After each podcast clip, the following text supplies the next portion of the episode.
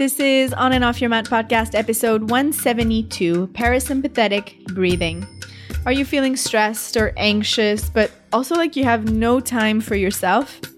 Well, the good news is that the breath is the quickest way to shift into the rest, digest, and heal mode of your nervous system, aka the parasympathetic branch.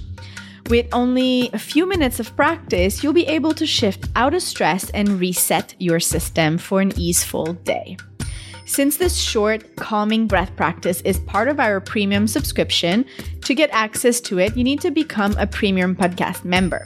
You'll have the link in the show notes to do that, but know that when you leave a review on iTunes for the podcast, you can have access to the membership for free for a full month, including today's class, just as a thank you for helping other people find the podcast and helping them on their own healing journey.